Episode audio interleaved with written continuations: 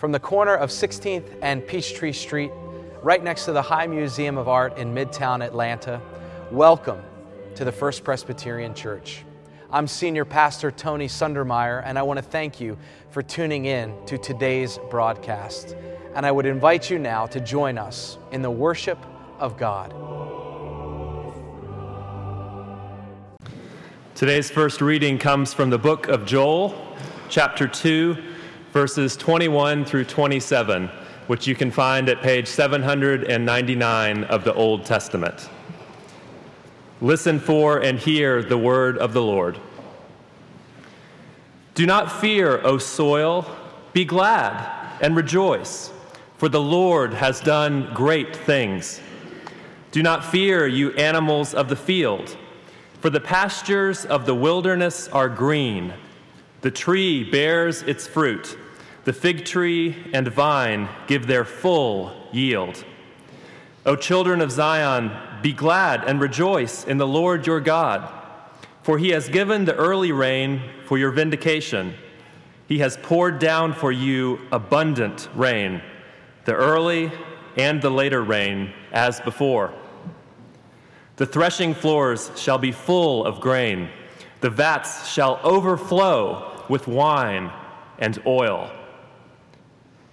I will repay you for the years that the swarming locust has eaten, the hopper, the destroyer, and the cutter, my great army which I sent against you. You shall eat in plenty and be satisfied, and praise the name of the Lord your God, who has dealt wondrously with you. And my people shall never again be put to shame. You shall know that I am in the midst of Israel, and that I, the Lord, am your God, and there is no other, and my people shall never again be put to shame. This is the word of the Lord. Thanks be to God. Second text comes from the Gospel of John, the 18th chapter, verses 33 to 37 be found in your Pew Bible on page 106 if you'd like to follow along. Continue to listen to God's word to you and to me. Then Pilate entered the headquarters. Again, he summoned Jesus and asked him, Are you the king of the Jews? Jesus answered, Do you ask this on your own, or did others tell you about me? Pilate replied, I'm not a Jew, am I? Your own nation and the chief priests have handed you over to me. What have you done? And Jesus answered, My kingdom is not from this world. If my kingdom were from this world, my followers would be fighting to keep me from being handed over to the Jews, but as it is, my kingdom is not from here. Pilate asked him, So you are a king? Jesus answered, You say that I'm a king. For this I was born, and for this I came into the world, to testify to the truth. Everyone who belongs to the truth listens to my voice. Friends, this is the word of the Lord. Thanks be to God. Would you join me in prayer? Lord, break open your word afresh to us this day so that we might be different people than those who came into this sacred space. Even to be more like your Son, Jesus the Christ. It's in His name that we pray. Amen. Culture eats strategy for breakfast. Have you heard that before? Culture eats strategy for breakfast. It's one way of saying that the culture of an organization, whether it be a community or a school or a company or a government or the church, that culture is far more important in those organizational communities, in those contexts, than is strategy. than the strategies that, that those uh, organizations would employ to achieve their goals. In other words, the habits, the relationships, the standards, the values that help people belong to a particular community, that help give them meaning, the culture itself, that that culture is more important than the strategies or the process to obtain said organization's goals. To be sure, culture and strategy should go hand in hand, their work should be aligned, but without a healthy culture that is supporting the accomplishment of the goals and the vision of the organization, without a healthy culture, that strategy can become mute or even irrelevant. I had a friend in town last week, and he was sharing with me about his discernment process as to whether or not he was going to leave his current job. He's in sales, and over the past several years, he's built a sizable book amidst his clients, and financially, he is very comfortable. But despite his success and his security, he told me that he was looking to make a move, that he has an offer from a totally different company, that he would have to start from scratch to build a book back up, but he was seriously considering it. And so naturally, I asked, well, why is it that you are thinking about making a change? Especially, you'll have to go down to ground zero. How, how are you going to do that? How are you going to make ends meet financially with the lifestyle that you've become accustomed to? Why is it that you're making this decision? And he said, The culture is killing me.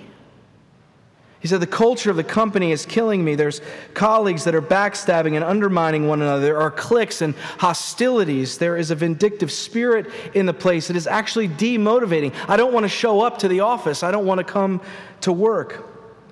So I had a follow up question for him. I said, Well, what about the boss? What about the CEO? What is he doing to counter this culture? He said, That's the problem. Not only does he tolerate this, but he perpetuates it with his own behavior. That he's an instigator of the dysfunction, that he is an active participant in creating this culture. You see, when it comes to creating a healthy culture in any community or any organization, leadership matters, right? Leadership matters. I'm convinced that great leaders focus their time and energy on doing two things exceptionally well. Two things exceptionally well. First, they convene a team of great leaders around them, and they invest their time and their energy in equipping them to succeed. Ronald Reagan said it well. He said, The greatest leader is not necessarily the one who does the greatest things. The greatest leaders are the ones that get people to do great things that gets others to do great things. So that's the first thing I think great leaders do is they convene a team and they invest in that team so that they can succeed. Second, great leaders are the principal architects of their organization's culture.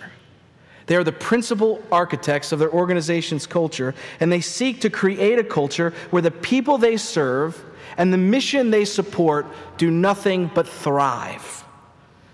They seek to create a culture so that the people they serve and the purposes that they serve do nothing but thrive. So, when it comes to creating a culture in any community, any organization, any company, leadership matters. And it matters a ton.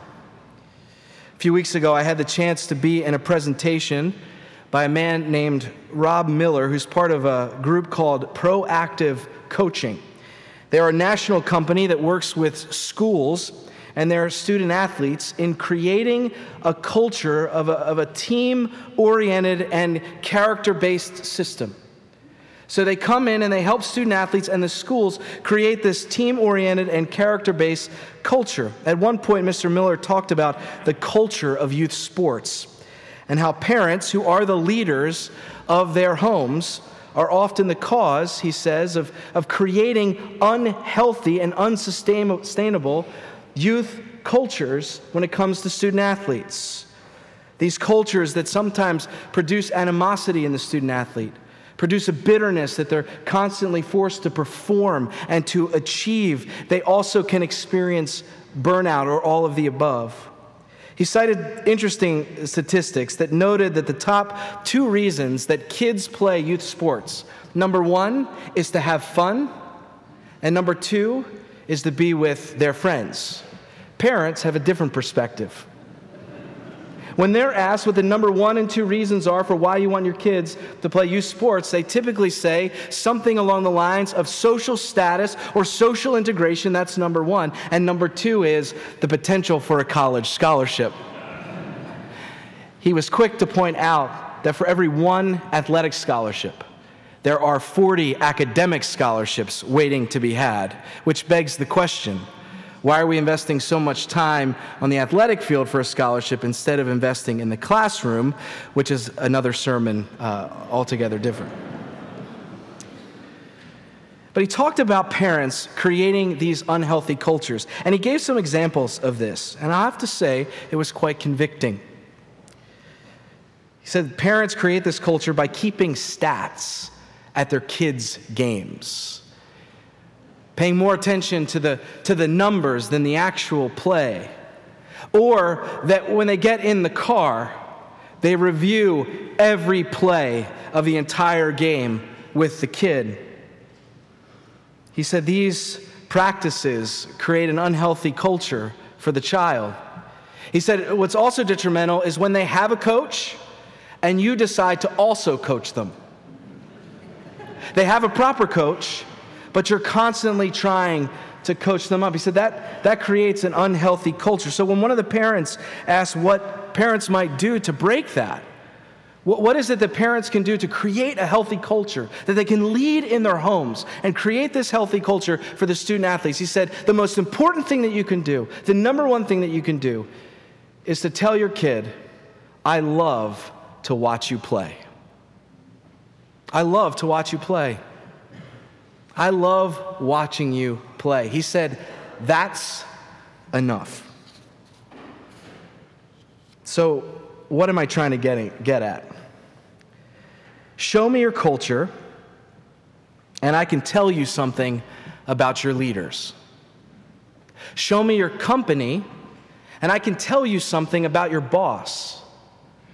Show me your youth sports culture, and I can tell you something about parents. When it comes to creating culture, leadership matters. Leadership matters. Well, today is what we typically call Christ the King Sunday. It's the last Sunday before we begin a new liturgical calendar year next week with the beginning of Advent. And on this particular day, we elevate the Lordship of Christ. We confess and profess that He is Lord of our lives we say that he's Lord of the church. We say that he's Lord of the cosmos. We call to mind the words of Paul, once written to the believers in Philippi, that at the name of Jesus, every knee should bow on heaven and on earth and under the earth, and every tongue should confess that he is Lord. Jesus is Lord is the most important confession that Christians make. Jesus is Lord is the most important confessional standard of the church. And I would like to suggest that to say Jesus is Lord also means that Jesus is leader.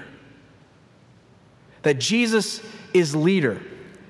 And it stands to reason that his leadership, his lordship, should produce a particular culture within the Christian community. If he is our leader, then there is a particular culture that should emerge within our midst. In the same way, we look at a company's culture or a youth sport culture and recognize the supreme influence of leadership. The same is true about the church. A church's culture says something. A church's culture says something about how they appropriate the lordship of Christ. How they appropriate the lordship of Christ. I mean, think about it. A church that never changes says something about how they appropriate the lordship of Christ. A church that cares more about institutional survival than risky and radical neighborly love tells us something about how the church is appropriating the lordship of Christ. A church that cares about the color and design of Starbucks holiday cups tells us something about how that church is appropriating the lordship of Christ. A church that preferences the opinions of politicians and pundits over the wisdom of the Holy Spirit, illuminating for us our holy scriptures. That preferences politicians and pundits over the scriptures when it comes to how the church is called to love and bless the foreigner, the refugee, the poor, and the outcast. That church culture says something about how they appropriate the lordship of Christ.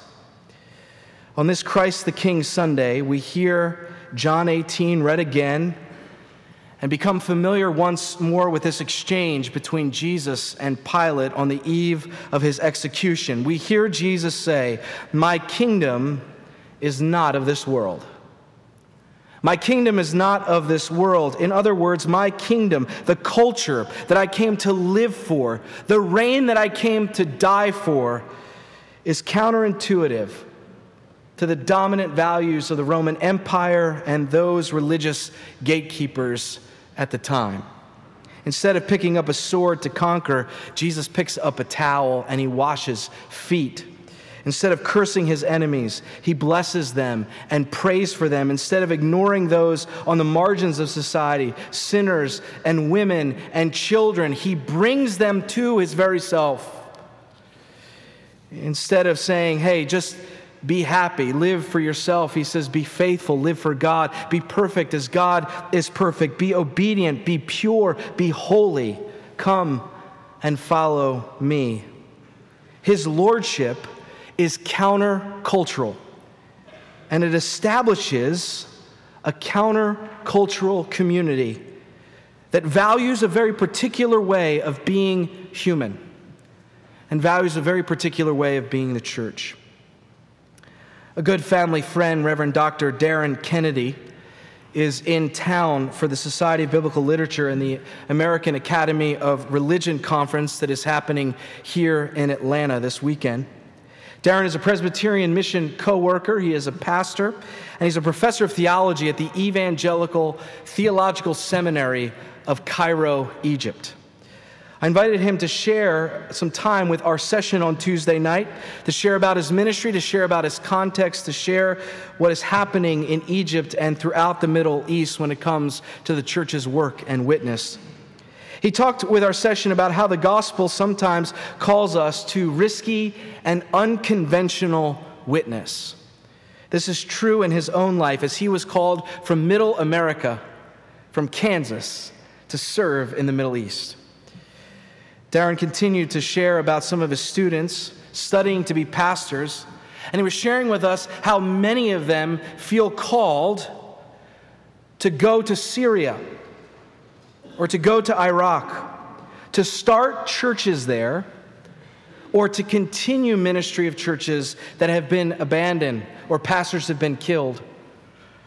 While so many Christians and while so many people of all faiths are fleeing these countries, these pastors are feeling called by God to actually move into them. This not only seems counterintuitive to the secular world, but also might seem counterintuitive to Christians living in North America right? I mean, think about it this week. While our country is debating whether or not to accept Syrian refugees, this community is debating and conversing how to best equip its pastors to go into Syria. Think about that dissonance.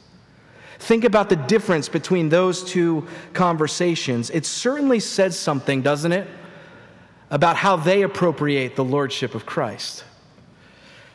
It lives out what we believe to be true in baptism that in life and in death and in all things, we belong to God. As Darren was sharing on Tuesday night, he couldn't help but to share about these students and their gratitude for God's faithfulness in their life. And he directly connected that gratitude with their call to ministry. with their call to serve, with their call in bold humility to go to places that you and I would never want to go. And so here it is, and I close with this. It's at the heart of this idea of what kind of culture does Christ's lordship produce in us?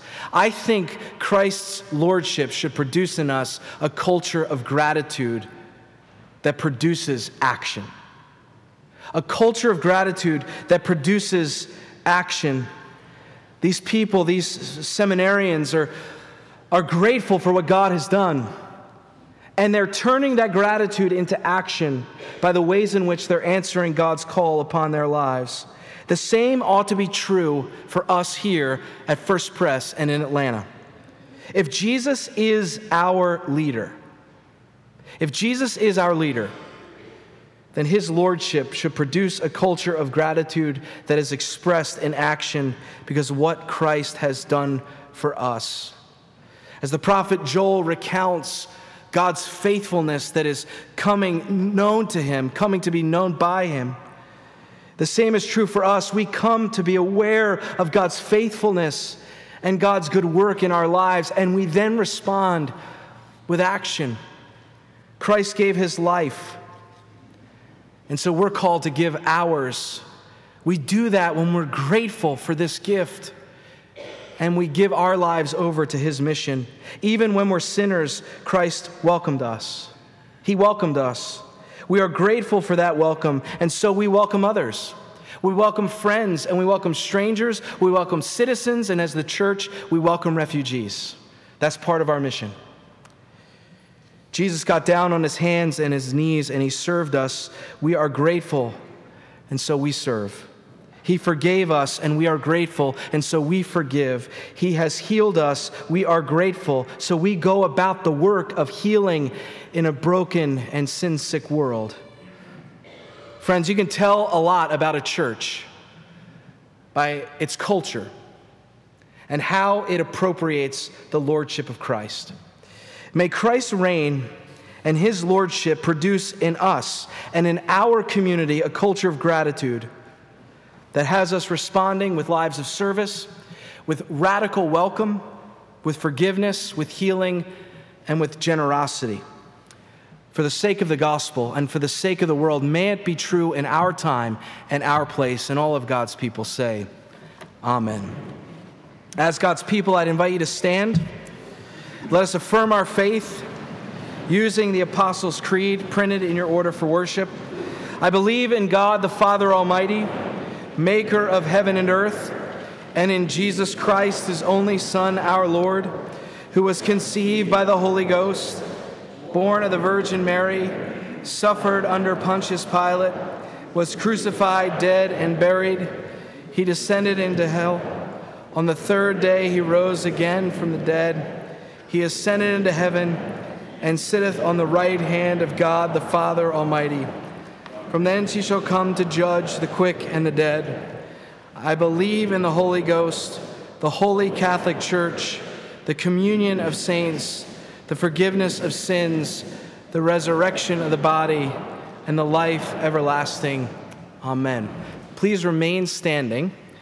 I'm going to invite Brant and Carla Farrell, who have served with such grace and hard work as our co chairs for our annual campaign, we asked the congregation to share with us through uh, our online platform prayers of thanksgiving and gratitude.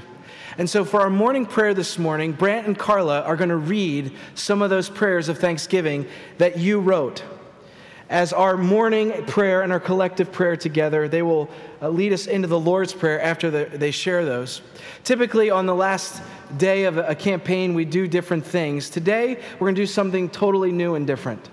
I'm going to invite you to just simply extend your hand out in front of you and gently put it, not hard, but gently put it on the shoulder of somebody standing in front of you.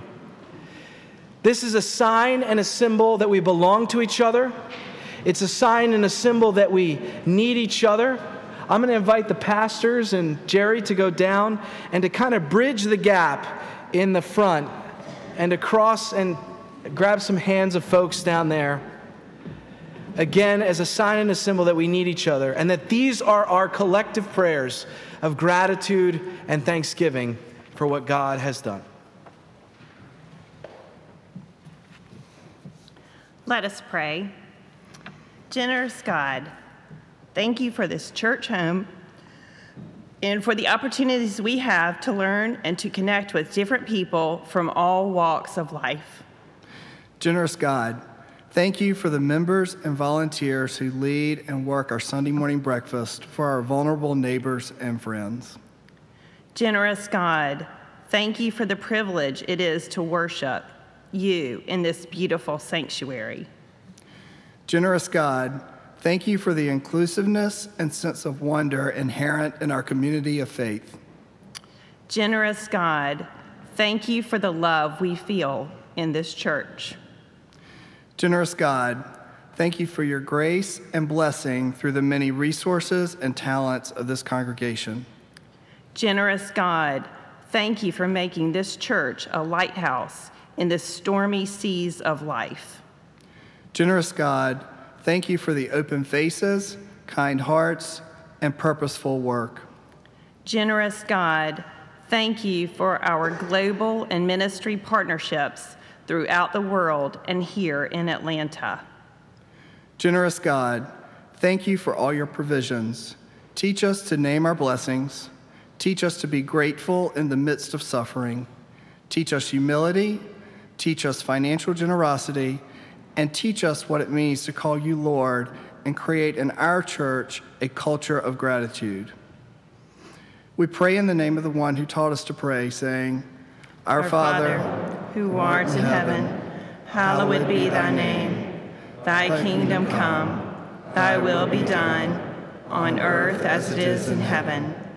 Give us this day our daily bread, and forgive us our debts, as we forgive our debtors and lead us not into temptation, but deliver us from evil. For thine is the kingdom, the power, and the glory forever. Amen. Uh, it is a great privilege to have in our midst today the Reverend Dr. Craig Barnes, who is the president of Princeton Theological Seminary. Uh, Craig is here uh, for the uh, Society of Biblical Literature, the American Academy of Religion Conference, and uh, he said he was going to be in worship, and I asked him if he would bring greetings from Princeton and give us uh, a benediction as well to conclude our time of worship. Craig, it is great to have you today here at First Pres. Thank you, Tony. Princeton Theological Seminary is very grateful to this congregation for your many years of partnership with us in fulfilling our mission to form and shape the next generation of church leaders. I know there's a lot of anxiety about the future of the church these days. If you're concerned about the church's future, I encourage you to pray for all of our seminaries because that's where the future leadership is today in a seminary classroom, catching a vision of what it means to be grateful for the grace we have received in Jesus Christ and passionate to follow him into every corner of the world. We need your prayers and are grateful for them. Now, the grace of our Lord Jesus Christ, the love of God, and the communion of the Holy Spirit be with you all. Amen.